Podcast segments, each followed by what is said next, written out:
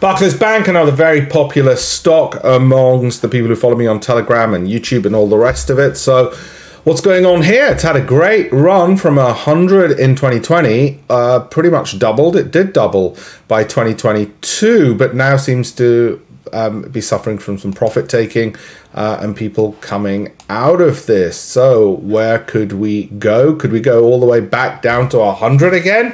I think if you're sitting on some profits, you might want to just ease back on the risk that uh, uh, that you've taken on board by being in banking stocks, which have generated you a great return. So, looking at the momentum indicators, that would suggest we've still got a little bit of downdraft to come on that. 120 is more likely, I think, than 180 right now in the next couple of months. Longer term, well, that's a separate issue. We'll cover that in future videos on that.